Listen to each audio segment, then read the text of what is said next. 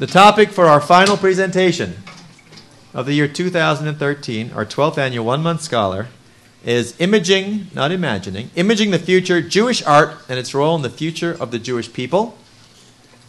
Thank you all for coming. The lights are going to be dimmed.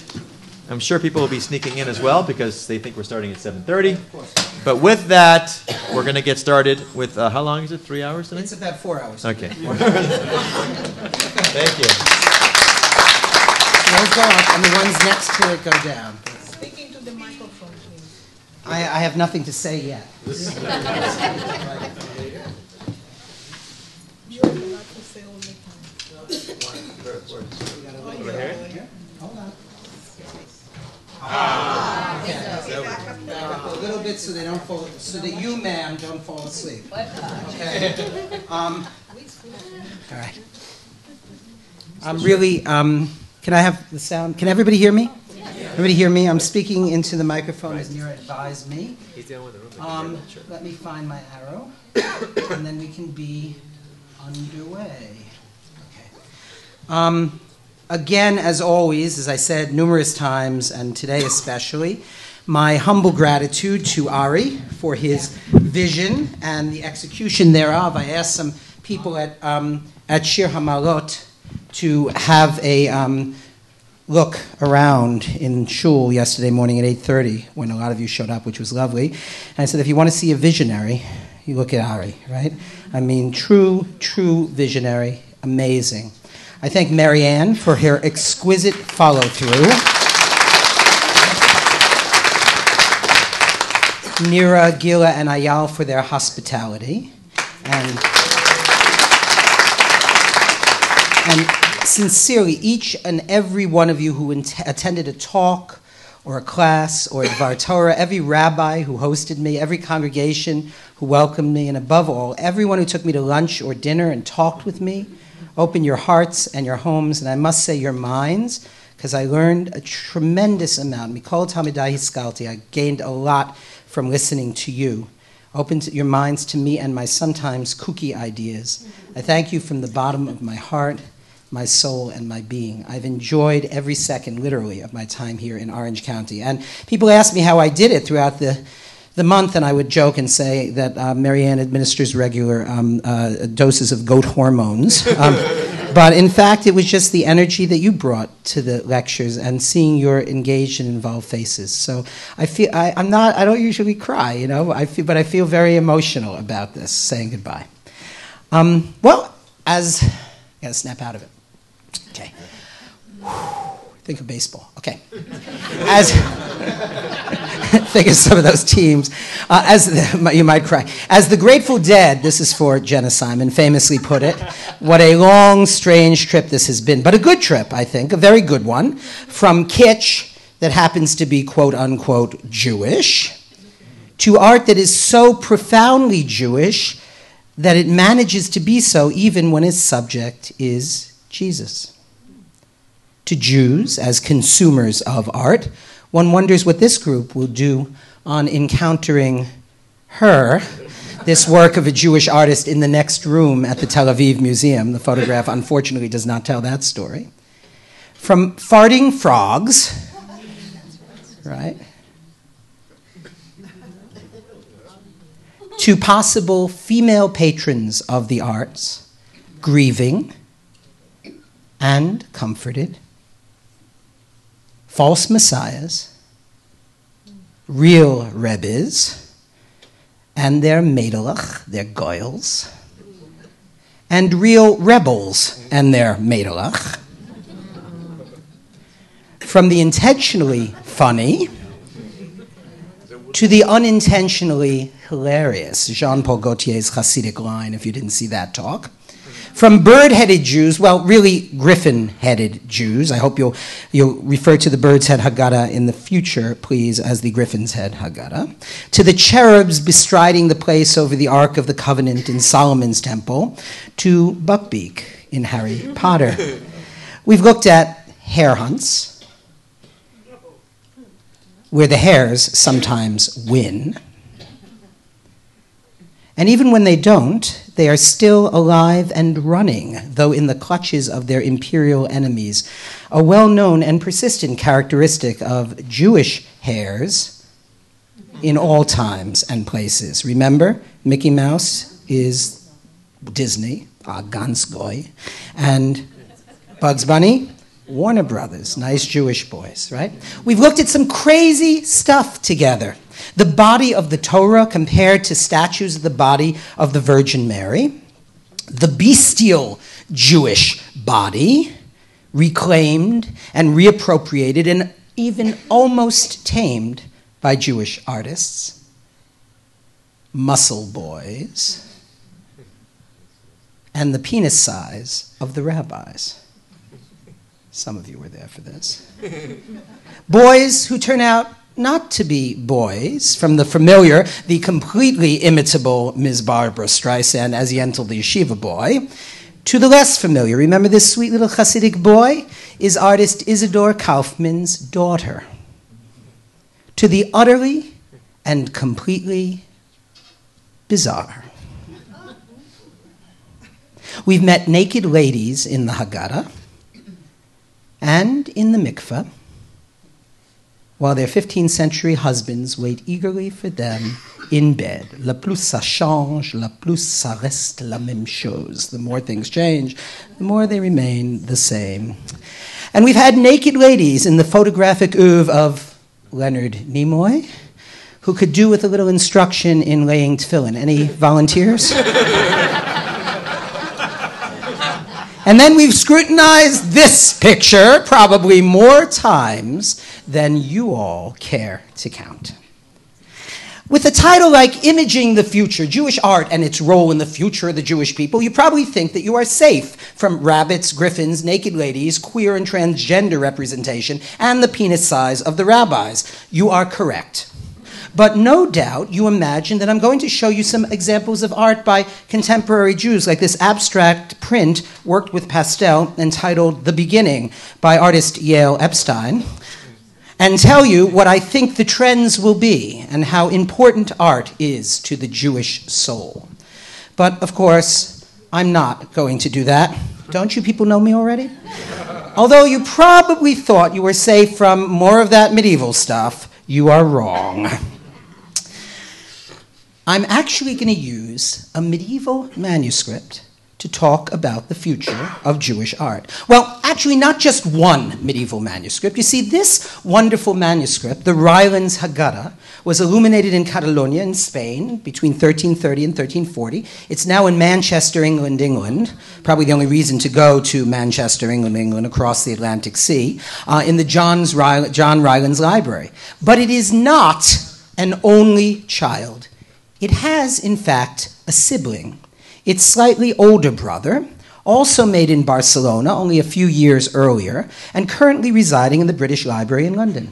The designation brother is not particularly accurate since this manuscript when, was made first, so it really is the mother manuscript to the Rylands Haggadah, but I'll keep the title Brother Haggadah since this is how the manuscript is most commonly known. I'm actually bringing these manuscripts up because of this glorious work of art. A Haggadah, some of you have glimpsed briefly before if you attended, attended my talk on Esther, and to which I will be returning at the end of this talk. This Haggadah contains, among very many other interesting features, images of incredibly graphic violence, particularly violence against the Egyptians. Now, you guys, we've been learning together for some time, most of us this whole month. And what do we know about the Egyptians in Jewish art? Who do they represent? Anybody? The Egyptians in the Haggadah, in art. Oppressors. Oppressors, the contemporary oppressors and enemies of the Jews in each generation, right? So, um, Pharaoh is only lightly disguised as a version of the German emperor. Here's the bird's head Haggadah with Pharaoh, and you see that the both the banner and the shield on this wagon have the symbol of the Holy Roman Empire, right? So Pharaoh is the German empire, emperor, or the King of France, right? Pharaoh, with his scepter with the fleur de lis, and his three pointed crown looks very much like King, or as the Catholics like to call him, Saint Louis IX, the one who burned all those Jewish books in front of the Place d'Hotel de Ville in Paris in 1241 with his fleur de lis. So Pharaoh is, the Egyptians are, contemporary oppressors. I've mentioned the many beautiful Hanukkah lamps from late imperial Russia or Poland that are surmounted by the double headed eagle, the symbol of the state. We can imagine Jews standing in front of one of these patriotic objects and singing the Hanukkah hymn, Maoz Tzur, which contains the verse, right? Um, at that time, when you have prepared the slaughter of the blaspheming foe, then I shall complete in song a hymn for the dedication of the altar. To the mind of the 14th century author of these lines, Hanukkah, the dedication of the altar, cannot be truly and wholeheartedly celebrated until such time when God will wreak bloody vengeance upon the latter day enemies of the Jewish people. So there's a sort of contradiction in terms, a political contradiction. You're standing in front of a patriotic menorah, almost as if it had an American flag on it, and you're wishing in your hymn for the destruction of the evil empire that you simultaneously identify as the country in which you live. Political sentiments. Now, this is not a work of art from 19th century Russia, Poland. It's from Bnei Brak, Israel, made in 2010, and it sells in Haredi, that is ultra Orthodox bookstores all over the USA. I just saw a copy of this and its companion in Beth Jacob in the Sephardi Minyan, where I davened on hmm. Shabbat. So it's even in Orange County. It is most decidedly a work of contemporary Jewish art, and as such, a barometer of the relationship of Jews with art in a way that it predicts that art is going in a certain direction, at least among a certain stratum of Jews. Its politics is decidedly not a politics of love or of reconciliation.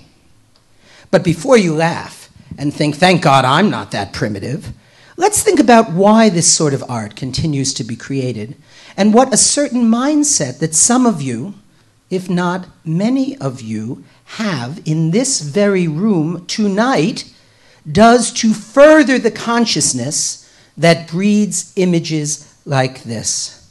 I would argue that this mindset is latent in many, if not most of us, and what this work of art does is only to make it manifest and seeing it manifest, we are disturbed by it. But the seeds of this image are present in the consciousness of almost everybody, I am sure, in this room. As I said, I shall return to this image and to the book from which it is drawn at the end of my talk. But in order to understand it completely, I need to trace its genealogy, which takes us back to these manuscripts. One can't talk about the Rylands Haggadah on the left without talking about its brother. The manuscripts are very different in style. The figures in the Brother Haggadah are much more modeled, with dark underpainting, giving the, the, the, the, the characters an olive skinned cast, not unlike that of Byzantine painting. The Rylands Haggadah is much more conventionally Spanish, some French and Italian at elements. The figures flatter, less modeled. The decorative elements in the manuscripts are similar. They include illusionistic ribboned frames, rendered with more sophistication in the Brother than in the Rylands Haggadah, as well as patterned backgrounds shot through with gold and emulations of various fabrics, included, including embroidered silk and brocade. From a connoisseurship perspective, the Brother is a much more sophisticated manuscript than the Rylands Haggadah. Its shading is more subtle its illusionism is more complete, but that doesn't make it the more interesting manuscript. That distinction, in my humble opinion, belongs to the Rylands Haggadah because of its more, well, more contentious iconography. Now, you should know that just as the bird's head Haggadah, which we've looked at, is noted for its bizarre imagery, and the Golden Haggadah, which we've also looked at, is lauded for its high toned, non Jewish appearance. The Brother and Rylands Haggadot have always been compared for their quote unquote nearly identical imagery. But I'm somewhat of a contrarian. So when I read in the scholarly literature of the nearly identical iconography of these two manuscripts, I, of course, am interested in the fact that nearly identical is only nearly identical.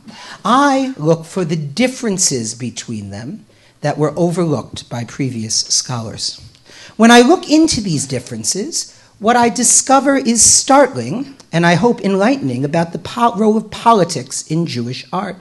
Although both these manuscripts were made in Barcelona between 1330 and 40, and although the Rylands Haggadah at the bottom was based on the brother Haggadah, these two works of art could not, in fact, be any more different.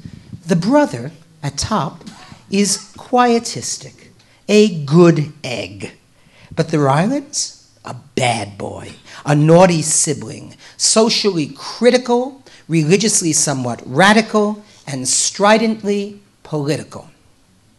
We've asked the following question numerous times in our explorations of art at CSP, but it bears asking one more time. What were the patrons of this work of art trying to express via the production of the artists? What were the particular politics of the Rylands Haggadah, which I describe, as I say, as socially critical and religiously radical, compared with its conservative and quietistic elder brother?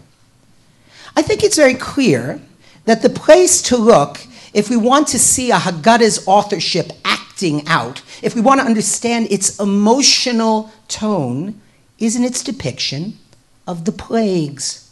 Think about it. The depiction of the plagues, with the opportunity that it affords to show triumphant Jews and their discomfited enemies, is an excellent litmus test of the activism or the quietism of the iconography of a given Haggadah. Some Haggadot, like the bird's head Haggadah, do not show the plagues at all, which is very interesting and telling. When the Israeli company Palphot, um, Keter Palphot, put out a pop up edition of the bird's head Haggadah, which some of you have told me you have, they included the plagues right? Because what Haggadah doesn't have illustrations of the plagues. That's the coolest part, right? But the original Bird's Head Haggadah, uh, Ashkenaz, Germany, 1300, doesn't have the plagues at all, which is interesting in and of itself. Other Haggadot, like the Golden Haggadah, illustrate the plagues with the same consummately courtly dignity that suffuses the rest of the manuscript, but go the extra mile to add a little special something reflective of the particular sentiments of the authorship. You remember in the Golden Haggadah the farting frog right? Um, we talked about this ad nauseum that Aaron hits the head of the frog, and the other frogs emerge from the rear end of the frog, right? So that's a sort of little extra special something. Oops, sorry. Let's see what the brother Haggadah does with the plague of frogs and how the Rylands Haggadah responds. Remember, the brother was made first and the Rylands came after. Hmm. Remember the old Wendy's ad? Where's the beef? Well, where are the frogs? I mean, one can't help but notice that what is depicted here is not much of a plague. Indeed, when one compares the treatment of the afflicted Egyptians in the brother Haggadah and the Rylands Haggadah, one notes a distinct, almost comic amplification from three frogs to 15. Emer- uh, uh, admittedly, they're not emerging from a froggy posterior, but still, it's a pretty impressive increase, I would say. Right? You see the difference? Pretty obvious. All those scholars who wrote that these two manuscripts were identical were obviously not looking at these manuscripts or they were on crack. Um, what, about, what about the other plagues? Beasts. Well, in the brother Haggadah, the beasts are pretty horrible. They're kind of beastly, but they're kind of cute also. You kind of want to cuddle them. I don't know, I want to cuddle them, right? Um, uh, they're beastly but cute. But the Rylands Haggadah has lots more beasts, biting lots more intimate places, with Pharaoh having to ward off one who goes for his crotch but ends up biting his knee. Let me show you, you see? This beast, it's kind of a piggy beast, is going for his crotch, but Pharaoh has pushed it off and it ends up biting his knee, which I suppose is small comfort.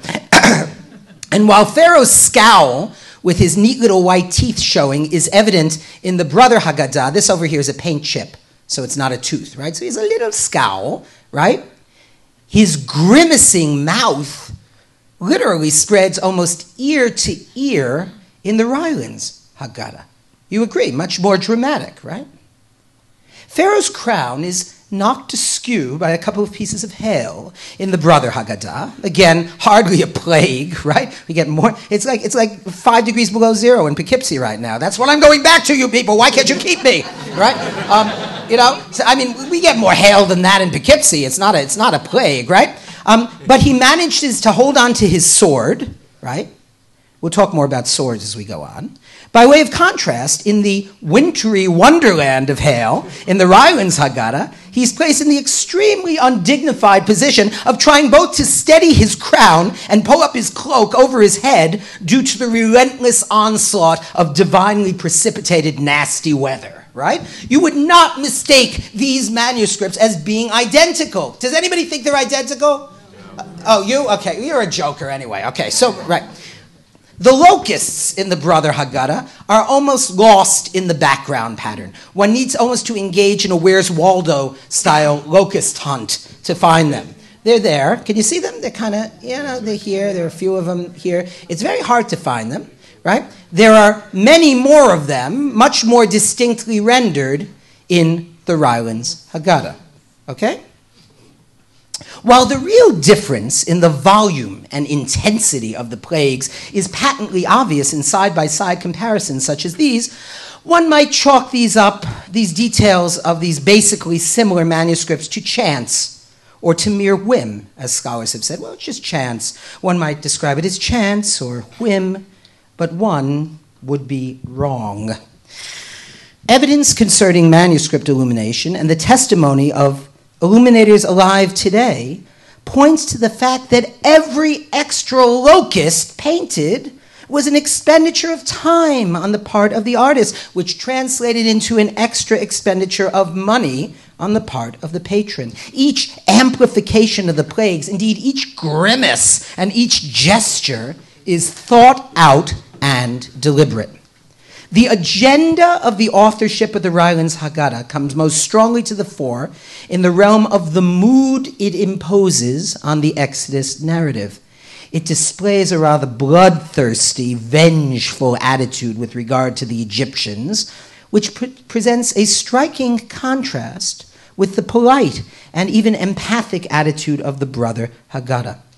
While the authorship of the Brother Haggadah seems to limit any potentially vengeful feelings concerning the downfall of Egypt and the Egyptians, that of the Rylands Haggadah amplifies and intensifies such sentiments.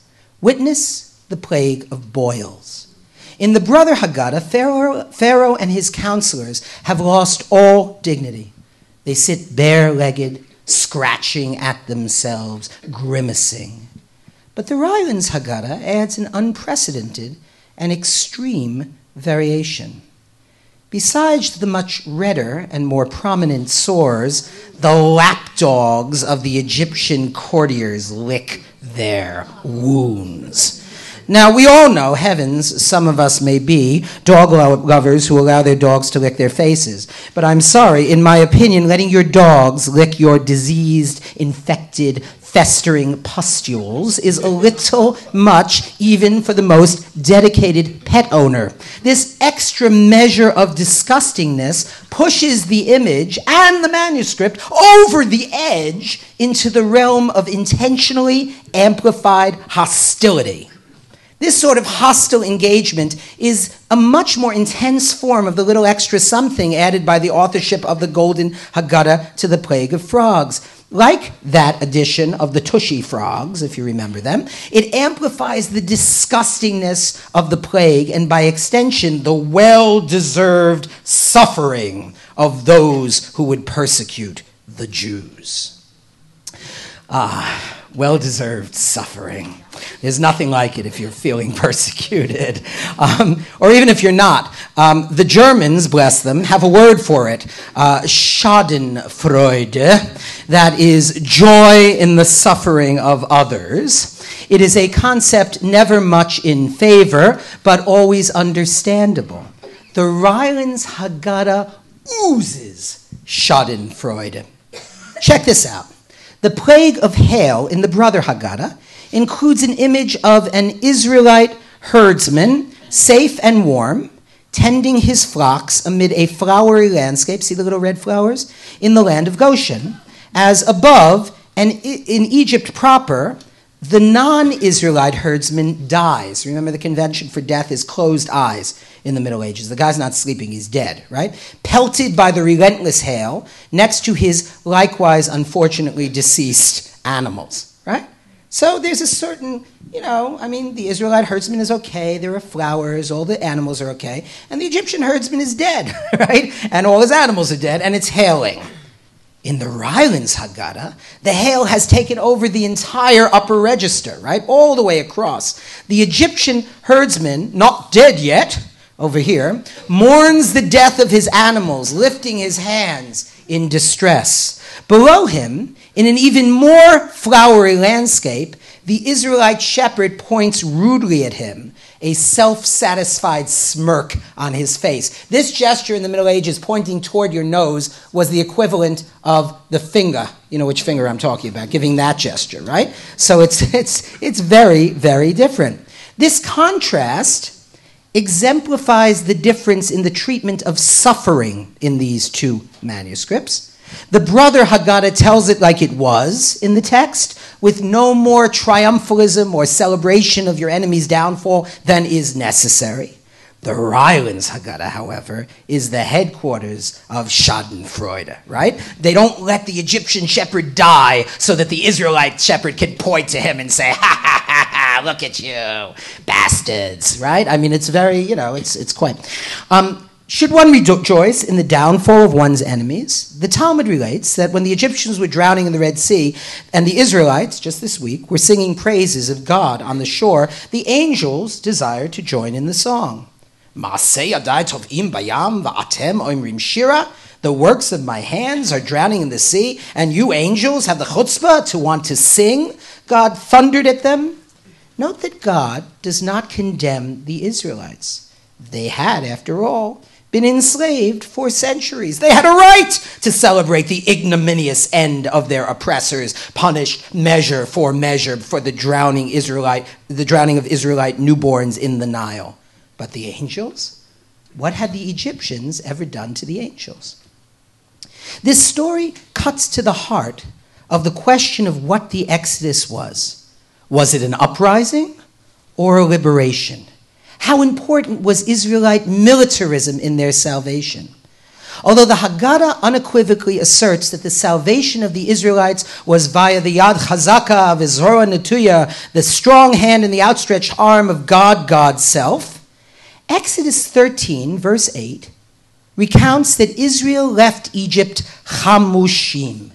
This odd word may mean in groups of 50, or it may mean that the Israelites left Egypt armed it says something about the authorship of both the brother Haggadah and the Rylands Haggadah that they both chose to depict armed Israelites, both in the scene of the Exodus and that of the crossing of the Red Sea.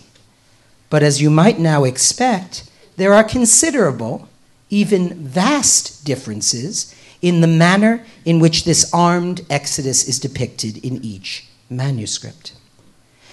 In the Exodus scene in the Brother Haggadah, only a few Israelites are depicted with swords and armor. The text caption mentions any, omits any mention of an armed Exodus, focusing rather on the fact that the Israelites heeded Moses in taking their unbaked dough with them for the journey. Only four of the figures wear helmets. Two of these in the foreground wear, also bear scabbards and shields. A third figure in the foreground bears a scabbard, but he is not wearing armor.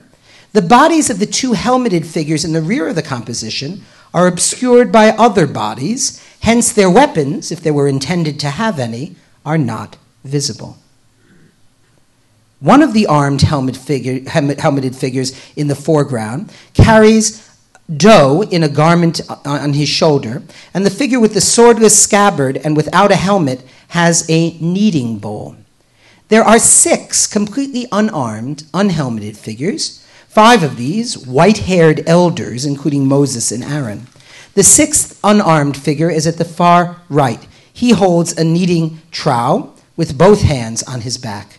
The only Egyptian denizen of the city is a trumpeter sounding the alarm and pointing. The beards of Moses and Aaron in this manuscript are consistently shown as brown or gray. But here, Moses and Aaron are depicted all of a sudden with white beards, as if to emphasize their role as prophetic elders rather than as military generals. All these factors, the small number of armed figures, the interspersion of many unarmed ones, the elderly figures of Moses and Aaron, converge with the particular choice of wording in the caption, which emphasizes the Israelites' obedience to Moses in the matter of taking the dough with them, to make the scene less a display of military prowess than a scene of people subject to divine command. The parallel illustration in the Rylands Haggadah illustrates the same event in an entirely different key. Here it is played out literally by a nation of warriors. The text caption explicitly emphasizes the military accoutrements, including the verse, The children of Israel went up out of Egypt armed. In this representation of the Exodus, only one of the 13 Israelites is depicted as unarmed, while at least 11 bear arms. The scene is visually dominated by armed and helmeted men, and it fairly, sorry, bristles with armaments at the top. Do you see them? Right? Five Egyptians watch and point from the ramparts of the city. It's almost as if they'd been summoned by the trumpeter in the brother Haggadah. I know this sounds funny, but I'm actually working on a project now on what I call implied ensuing motion. That is, what is implied to take place after the moment frozen in time in a given illustration. In this case, what we may witness is a sort of funny, a jocular homage, a tribute to the author of the earlier manuscript. The author of the earlier manuscript depicts a trumpeter sounding the alarm. And the authorship of the later manuscript responds, depicting the consequences of the alarm, people appearing on parapets, while at the same time acknowledging its debt to the authorship of the earlier manuscript. This is possible and fun. Is it probable? Probably not, but I put it out there for your delectation. I just love the idea of responding, right? Apropos weapons or lack thereof. When he was about five years old, my son Gabi pointed out something extremely interesting about the brother Haggadah. Always keen to look closely at pictures of knights in armor, he noted that the armored Israelites in the brother Haggadah, in fact, bear empty sheaths without swords. Whereas the armed Israelites shown in the Rylands Haggadah most definitely bear swords in their sheaths, their pommels, their handles clearly visible. This might be chalked up to a simple error on the part of the authorship of the brother Haggadah or it may signal a kind of ambivalence regarding the idea of an armed exodus. Whatever the case, the Rylands authorship is swift to correct the error and gets as many swords as possible into as many sheaths as possible. Right. The crossing of the Red Sea affords another opportunity to depict the armed exodus. And again, each manuscript's authorship treats it in a different manner. The brother Haggadah shows the scene in four bands across the page, evenly divided between drowned Egyptians and saved Israelites. The scenes of the drowned Egyptians, depicted, as I said, in just two bands, is relatively low key. The Egyptians number only five, and their peaceful faces make it seem as if they are but asleep. The depictions of the Israelites is somewhat strange. Although all wear helmets and bear swords and shields, the majority of the men in the scene shown in the Brother Haggadah are gray bearded elders. Additionally, women are included among the group. You see women here and women up here. And what spears are visible are thin and so lightly colored to almost disappear against the backdrop. Do you see them here? The white tops of spears? Spears? The caption accompanying the illustration first emphasizes trust in God, with the verse describing Egypt's downfall moved to the end. Throughout the Brother Haggadah, the authorship avoids depicting the victory of the Israelites, lest it appear too vengeful and triumphalistic. But in a depiction of the crossing of the Red Sea, showing the salvation of the Israelites and acknowledging the downfall of the Egyptians is unavoidable. To soften this, the Israelites are shown here not as an army, but as a diverse group of individuals, including women and elderly persons, whose victory is the result of what? Trust in God rather than military prowess. In the Rylands Haggadah, the crossing is depicted in five bands across the page, a full three of which are devoted to the drowning of the Egyptians. The drowned Egyptians are shown at left grimacing in pain, as opposed to the peaceful, almost blissful smiles on the faces of the Egyptian dead in the brother Haggadah. The Rylands Haggadah once again diverges from the Brother Haggadah, its model, intending toward vengeful themes. The caption emphasizes the salvation of the Israelites only after it speaks of the divine retribution upon the Egyptians. In the illumination, triumphalism is manifest in the amplification of the visual depiction of Egyptian suffering, as well as in the characterization of the Israelites as a nation of soldiers. There are no elders here, only young men armed to the teeth bearing thick spears. There are no women included in this war party. The theme of Schadenfreude is continued here with Moses, Aaron, and two of the soldiers, completely contorting their bodies to accomplish this, pointing mockingly at the drowning Egyptians. Ha ha ha ha, you got what you deserved, right? The centrality of triumph and vengeance of the Israelites is familiar from the treatment of the plagues in the Rylands Haggadah, in which Israelite immunity is shown consistently alongside Egyptian affliction in a triumphalistic mode. The small differences between the visual content and the nature and order of the caption verses in these two illustrations creates a shift in political sensibility. While the brother Haggadah, with its subtle de emphasis on vengeful themes, privileges the narrative of the trust of the Israelites over the description of the downfall of the Egyptians, that bad boy, the Rylands Haggadah, true to its tendency to greater vengefulness, highlights the retribution upon the Egyptians and only later tells of the salvation of the Israelites.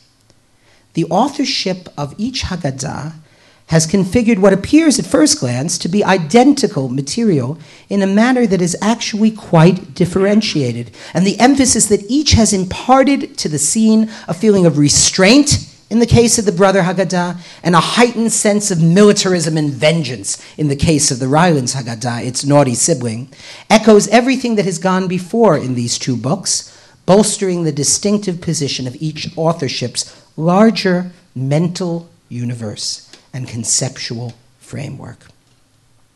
All this begs the question why?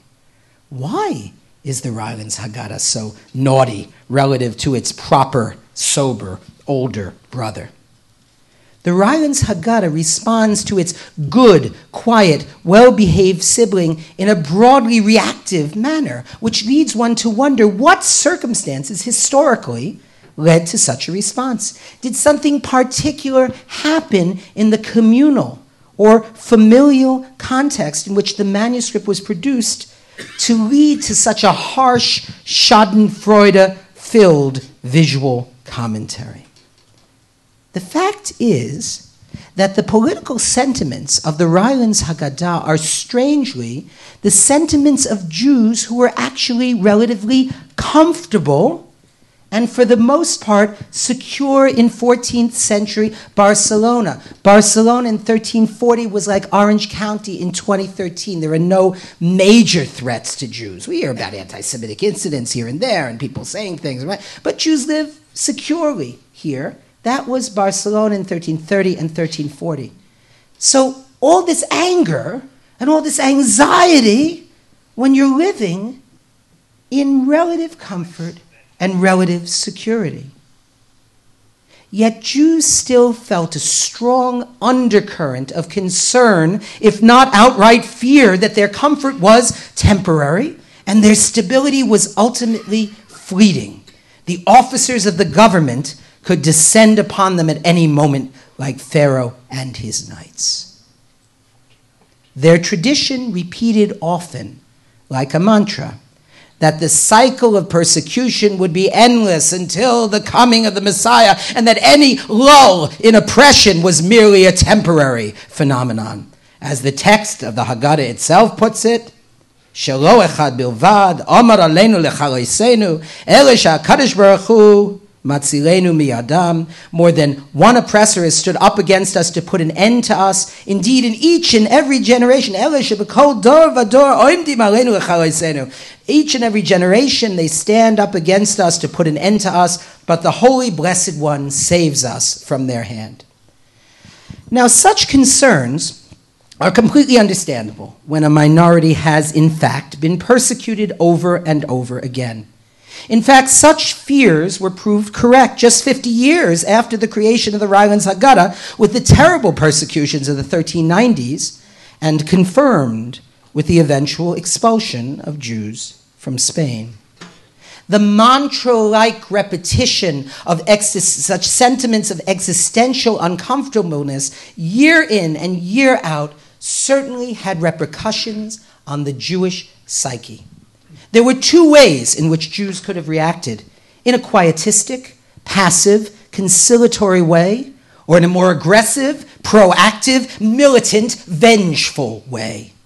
They took both approaches in their actual lives. Sometimes Jews endeavored to reconcile themselves with harsh decrees against them, attempting negotiation and conciliation. But at other times they protested, they committed acts of defiance, even martyring themselves. Here we see the famous martyrdom of the woman with her seven t- sons at the time of the Greek Syrian persecutions, part of the Hanukkah story, Chana Vishivat Baneha, as she's called, here illustrated in contemporary garb in 15th century Ashkenaz by Jews whose communities had in fact martyred themselves rather than convert to Christianity. It may be that the authorship of the Rylands Haggadah found the quietistic attitude of the brother Haggadah, its model, to be unrealistic and Pollyanna-ish. You know, Pollyanna, right? Poly, what, the, uh, the adjective Pollyannish means everything's okay, everything's great, right? Always find, look at the good, right? It seems to say, you people who made the brother Haggadah are so misguided. You're mistaking a period of relative calm in Jewish non Jewish relations for a long term convivencia, a truce wherein each side lives and lets the other side live. It's obvious to us the authorship of the Rylands Haggadah that we Jews are involved in eternal struggle against our enemies, and to gloss over it just because there was a lull in outright hostilities must not, cannot, should not lead to complacency. Jews to arms! Give that old Pharaoh, that Spanish monarchy, hell! in spite of the fact that the current monarch is good to the Jews, because the next one will invariably be bad, right? That's what the Rylands Haggadah is saying. So the Rylands Haggadah is quite naughty. But more than that, it's disturbing. At the end of the day, in 21st century America, images like this Jews mocking their oppressors, right? You know, the, the dogs licking their swords, right? Saying, you know, giving the finger, right, to the Egyptians Images like these should make us a little uncomfortable. And it's a good sign if they do, because it means we're no longer comfortable with revenge fantasies, because perhaps we need them less. Nonetheless, we would do well to remember that images like these were created against a backdrop of images like these the Jewish enemies of Christ, the despised and rejected synagogue.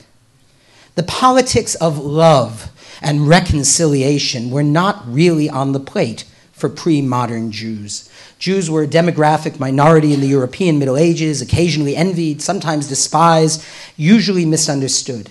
In a barrage of, of public images, the pervasively Christian culture within which Jews lived proclaimed the dominance of Christians and Christianity over Jews and Judaism coupled with actual incidents of persecution, this bred in medieval Jewish visual culture a series of responses to non Jewish majority.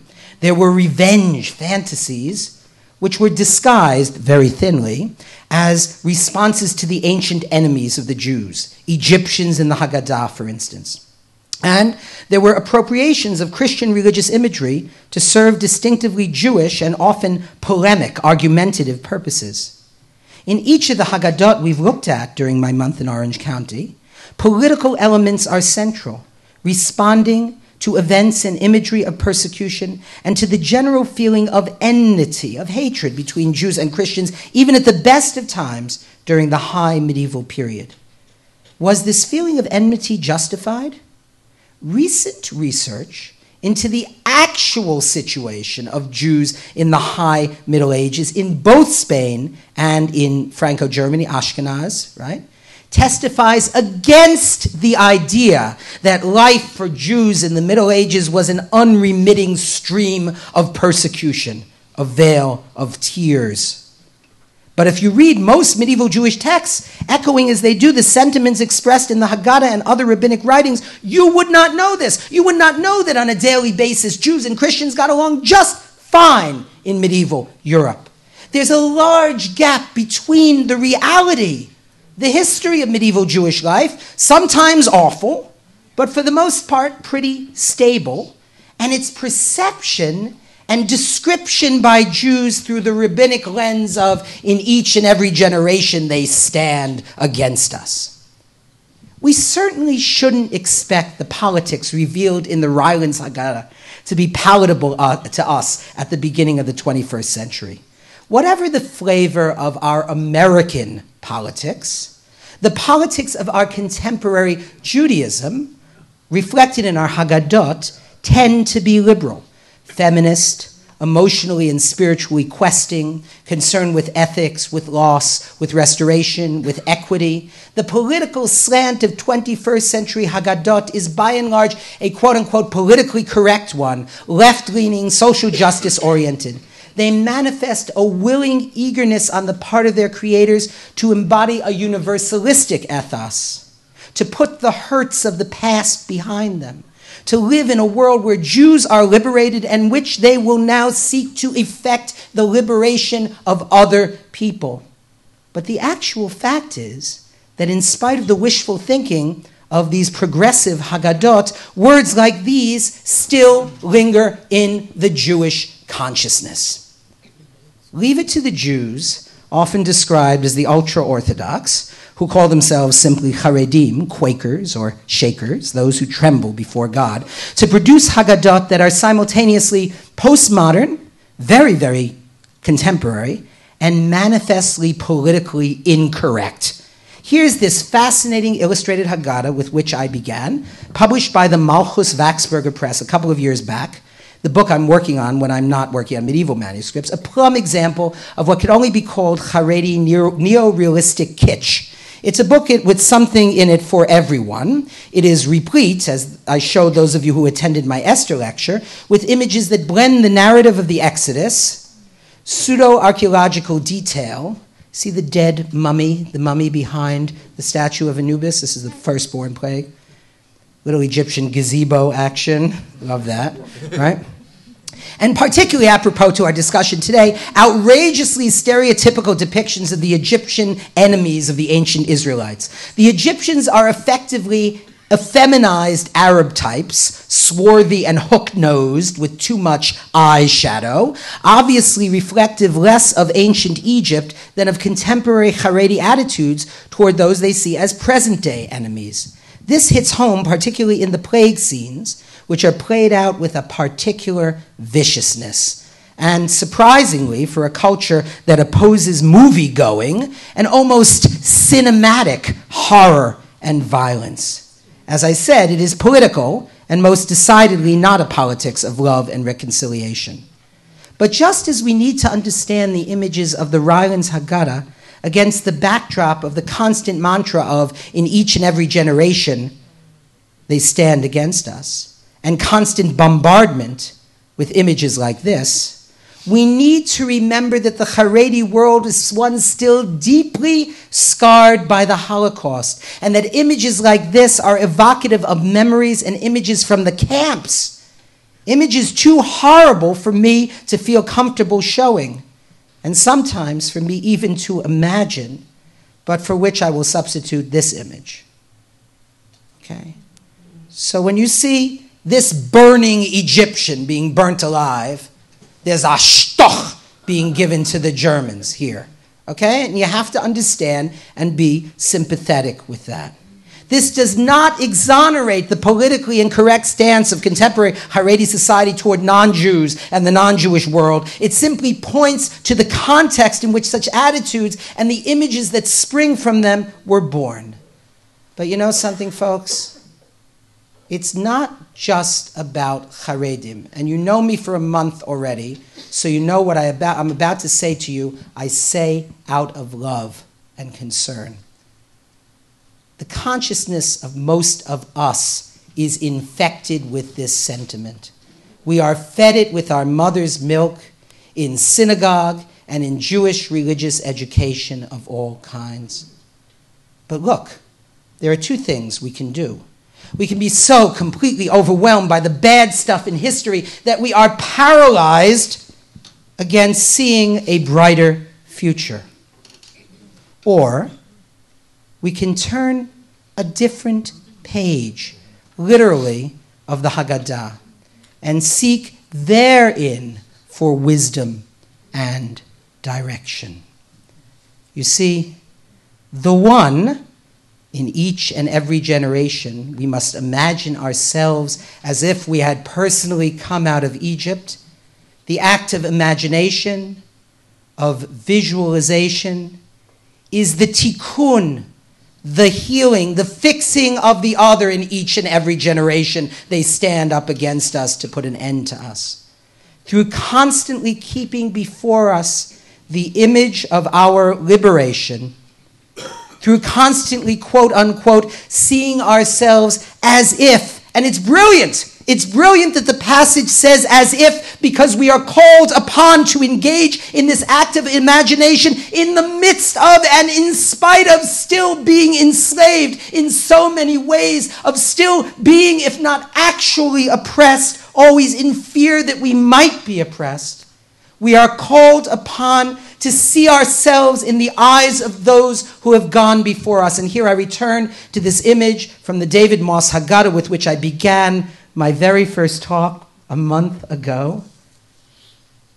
The eyes of those who have gone before us, in the eyes of our own children and our grandchildren, and most importantly, in the eyes of the others around us, friends and neighbors, Jewish and not all, all, without exception, people of the image formed, as we all are, in the image of that which is eternal and beyond.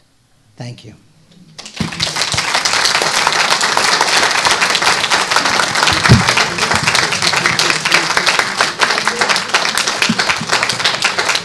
Can we have the lights again, please?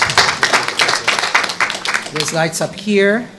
And I'm very happy to take questions. Um, I know it's probably not the talk you were expecting, expecting to see contemporary Jewish art, which I could talk about, but it interests me less than the issues, right, that some contemporary Jewish art, these Haredi, you know, Haggadot, raise, because we have this in us. It's just when we see that image of burning bodies in the plague of hail, we say, oh, that's terrible, right? But all of us, I think, I mean, who escaped it? Who escaped their Hebrew school experience, their after school experience, their religious education, their parents telling them, you know, we're always persecuted, we're always going to be persecuted, right? That's in us, and we, we respond to it, right? Questions, comments, shouts of annoyance, disturbed. Yes, yes. Mark, in the, in the beginning of the, of the lecture, you showed a picture of a very modern, sort of look like a modern group of Jewish Yeah. teenagers with, uh, with fried hair, as I call it, etc. Oh, What that was that? no, that wasn't teenage. That they weren't Jewish. That was from my. I just was. I was running through some images from talks. Um, that one you weren't at. That was about the Jewish body, and that was Jean Paul Gaultier's uh, Hasidic fashion show, in which he dressed his models up in Streimelech and Payas and Bekishes and funny stockings, and it was totally queer and totally interesting and really, really bizarre. I, I Okay. felt right at home. You felt right, right there you are, right? Yes, yes, Howard. Um, after the um, Inquisition, um, Haggadahs and other Jewish manuscripts had to pass censorship. Correct. By the church. Was that also true in Spain with the, with the Arab, with the Islamic uh, uh, controlling entity that they have? Oh, it's interesting. Okay, so you know, Spain was first under Muslim control and later under Christian control. Um, it's true that with the Inquisition, Haggadahs and other Jewish books had to be uh, censored. But what the censor, and that was by that time there was printing, so it was mostly printed books with some manuscripts. But what the censors were looking at, I never thought of this, Howard. Actually, this is a really good point. I don't, I can't. You know, this is the frustrating thing. You study things for 23 years, and some dude who doesn't study them, and what do you do for a living, Howard? I'm retired, I don't do anything. It doesn't do anything. It doesn't do anything for a living. Comes up with stuff that makes you think. So, you know, here's the thing. The censors never looked at, nor did they censor images. So you could do whatever the hell you wanted in art, and you would understand. I, I happen to think that people understood what I'm pointing out here. It's just that we're not we're not accustomed to looking, right? So we don't see it. But the people who ordered that, Rylands Haggadah said, give me more frogs. You know, let's get those Egyptians looking miserable, you know? Right? But the censors, what they they didn't think about it at all. They thought about the words. Now, um, uh, books were not censored under Muslims, no. There was no idea of censorship of uh, the Muslims were very respectful of of, um, of the the the um, uh, uh, the the Ummah al Kitab, the, the the nations of the book, uh, and they didn't censor the books of Christians or Jews or Zoroastrians. But it's an excellent question. On the ball, guys, as usual. Yes, sir. What's your name? Victor, Hi, Victor. why, why do you think that Moses in um, the, the first uh, shows with his stick down? Oh, that's a very that's an excellent question. Nuremberg, Okay. up. It's an excellent question. So in the movies, Moses always has his shepherd's crook up. But that's not the way you use a shepherd's crook. Anybody raise sheep? Right? You use it to pull the leg of the lamb. So the, that, that is escaping from you. So you always hold an, an authentic shepherd, not Burt Lancaster, right? Um, who is not a shepherd, um, you know, holds his crook down and pulls at the lamb's legs. That's all. It's, it's actually a, a- an authentic detail. Yes, Gabriel. So I'm, I'm curious. You talk about the uh, fetishism of revenge in the Haredi community today, but I think we're seeing it a lot in the secular Jewish community as well. With, for instance, the film *Inglourious Basterds*, Right. um, uh, and us laughing at. Wouldn't it have been wonderful if the Nazis had been? I totally got off on that film, I have to say. I mean, I'm not embarrassed to say it. That was like, to me, Inglourious Basterds is the Rylands Haggadah. It is. This is pervasive. That was my point. My point, what I wanted to do was set up this audience to say, oh, those Haredim, they're so backward, and you know, we don't have those kinds of feelings. I should have shown a still from, I should have shown a clip from Inglourious Basterds. That's a Tarantino film where the Jews get revenge on the Nazis, right? That's exactly what's going on. It's the old story. I'm not saying it's bad or it's unhealthy, right? It's like, that's, I mean, th- it's going on in the Talmud when the angels want to sing and God says, shut up. You don't need to take revenge. They didn't do anything to you, right? So you're right. There's a continuous chain there. I just think we need to get out from under this, but the burden of history is so heavy. It's not like the Holocaust didn't happen. It's not like, you know, I mean, this is so present for us. Right? I'm not suggesting that we're all bad because this is part of our consciousness. I'm just reminding us that it's as much a part of our consciousness as it was in the Middle Ages. Yes. Okay, I, I come from, from Iraq, Right. and, um, Home of the my, yeah, and my ancestors were in Iraq for twenty-five hundred years. And we lived under Islamic rule Of course. from fourteen hundred, from a- approximately, what, fourteen hundred till today.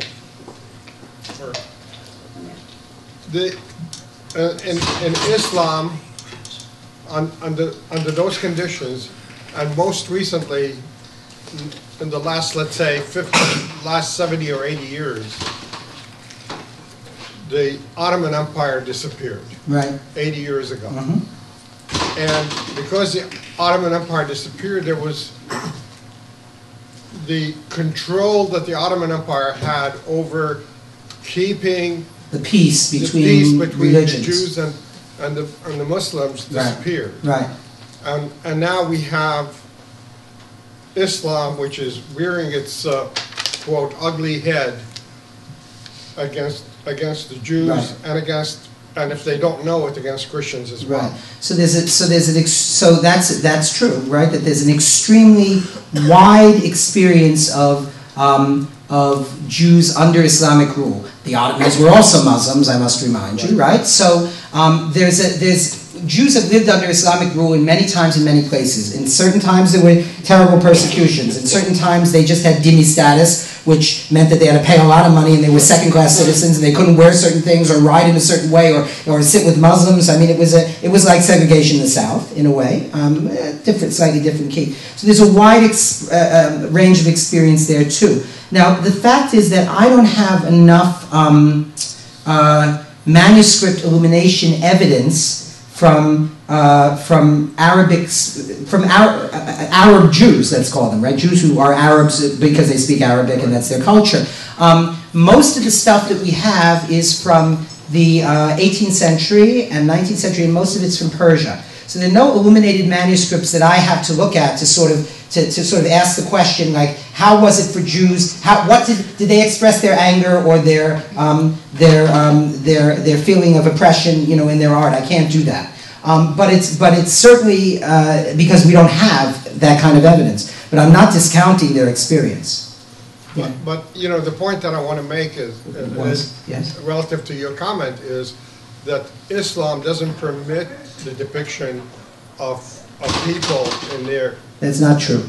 Islam permits the depiction of people. It even, permits the depi- depiction of the prophet under certain circumstances. Teach a class on Islamic art, so I think I can t- right, so the. Jewish manuscripts also took on the That same color. true. That that when Islam prohibited this kind of depiction, Jews also behaved in that way. Just the way that our art looks like the art around us. So it's, I mean, yes, it, it, it's, it's well to acknowledge the, the um, uh, persecutions of Jews under, uh, under Islam. That's very, that's very important, but I don't have much uh, visual evidence. Do you have, que- somebody had a question here? Eyal and then, and then um, Laura. So this is more of a personal question. A moment ago, you said, "I just feel we need to get out from under this." Right. The this meaning? No, Yes. the answer. The question is why. Throughout all all animal animals, you just have to smack them once. They learn. If they don't learn quickly, right. they're dead. Right. And there's a quote: "If you forget history, you're destined." I'm not asking it." anybody to forget history. I'm just asking people to be healthier inside themselves so that they can um, they can face the world with a positive rather than negative attitude. I'm not saying not to be cautious. I'm not saying not to be vigilant. I'm not saying to ignore violence and persecution. I'm just saying that I think it's unhealthy to carry around a feeling or a desire for revenge at all times. That's all. That was my point. Um, uh, I have Laura and then uh, So two pieces, I, I realize I'm going wide with this, but this morning when you talked about the lion eating the horse or the lion, you know, attacking the onager, Right. it was the horse that had testicles. The lion never did in both of those. And what's the symbol of the testicles? I really, I really can't discuss male genitalia. Um, it's something that I don't feel comfortable or in public discussing, but perhaps later we could get together. and have it. No, sorry, Elliot, it was not. I, I apologize. Um, no, of course. The joke is that I've been discussing penises the, the entire month. Um, it's been, it's been a penis fest. Um, I have to think about that. I, th- I think I, I have to think about that. Um, uh, I think the lions do have balls. Also, you don't see them. It's true. Okay, I got to think about that. That's a very interesting question. And the, can you explain the Egyptian Jew owning a slave? Yeah. Oh, from this. mo- These are questions from this morning.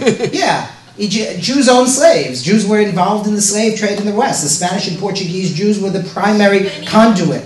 And in Egypt, when Jews lived in Egypt, they had slaves. Owning a slave was like owning a washing machine, right? It's not. I mean, there's there is a, obviously a moral valence, but in order to do what you have to do, doctor, right, in your life, in your house, and your career, you needed that. But what do you mean? I read the rules about it, but when did that guy mummify the boy? About when would? Oh, that was the second century. Second century. All right. There was a, we were talking about these Egyptian mummy portraits, and there's a beautiful portrait from Fayum, this uh, cemetery, which is a portrait of a little 10-year-old boy uh, who was buried in the Egyptian fashion by his owner, who was a Jew, and he paid for his burial with all the uh, Egyptian mummification. Uh, Ofer, yeah. it, what we call the golden era, era in Spain, in Spain wasn't golden a- at all. It was, we were second-rate citizen. Our Rambam was the, the physician of the uh, whatever he was, but he couldn't stay there overnight. He had to leave the, the place. We, if we are not beaten, we think we have it good. Well, I think the golden age of Spain. Yes, yes. Uh, was saying that the so-called golden age of Spain wasn't so golden because Jews had second-class citizenship under uh, Islamic rule, um, uh, and that that if Jews aren't beaten, then they they consider that they have it good. Uh, the, the golden age of Spain was a complicated time. Um, there were there were Jews certainly had second-class citizenship in some ways, but in other ways, their cooperation and their neighbors' cooperation with them was unparalleled. So it's the example is it's as if you live under a um, persecuting regime. That is, the regime sucks, right? And the regime is is constantly pressuring you and, and squeezing the life out of you. But your in your relationship with individuals um, who happen to disagree with you, uh, perhaps religiously or politically, is still a close relationship. It's, it's as I say on Facebook, it's complicated. I'm not advocating that Jews should be happy to, you know, to, to not to be beaten. But I think that the golden age, to characterize the golden age of Spain as worthless um, because Jews were quote unquote second class citizens is, it needs a little more nuance. But I see where you're going. Ari is giving me the wrap it up signal. Uh, Wait, wait, wait, over there. Oh, Tiny question Grendel. about, tiny question about. man's name is Grendel. I just want you to know. about style because you know if, if we if we had a choice right now let's say he was still alive and we said thomas kinkade could you paint a religious style Yeah. painting versus our craft Right. so are there are there other examples of in the contemporary time that that, that manuscript came uh, of, of uh, w- was it all politically edgy at that time? I see. Yeah, there are some manuscripts in which the uh, illumination is simply decorative. Yeah. But uh, the ones that I choose to look at are the ones that have something to say or, or reactive in some way. So uh, that's all, folks. Uh, and I'll ask a few words here.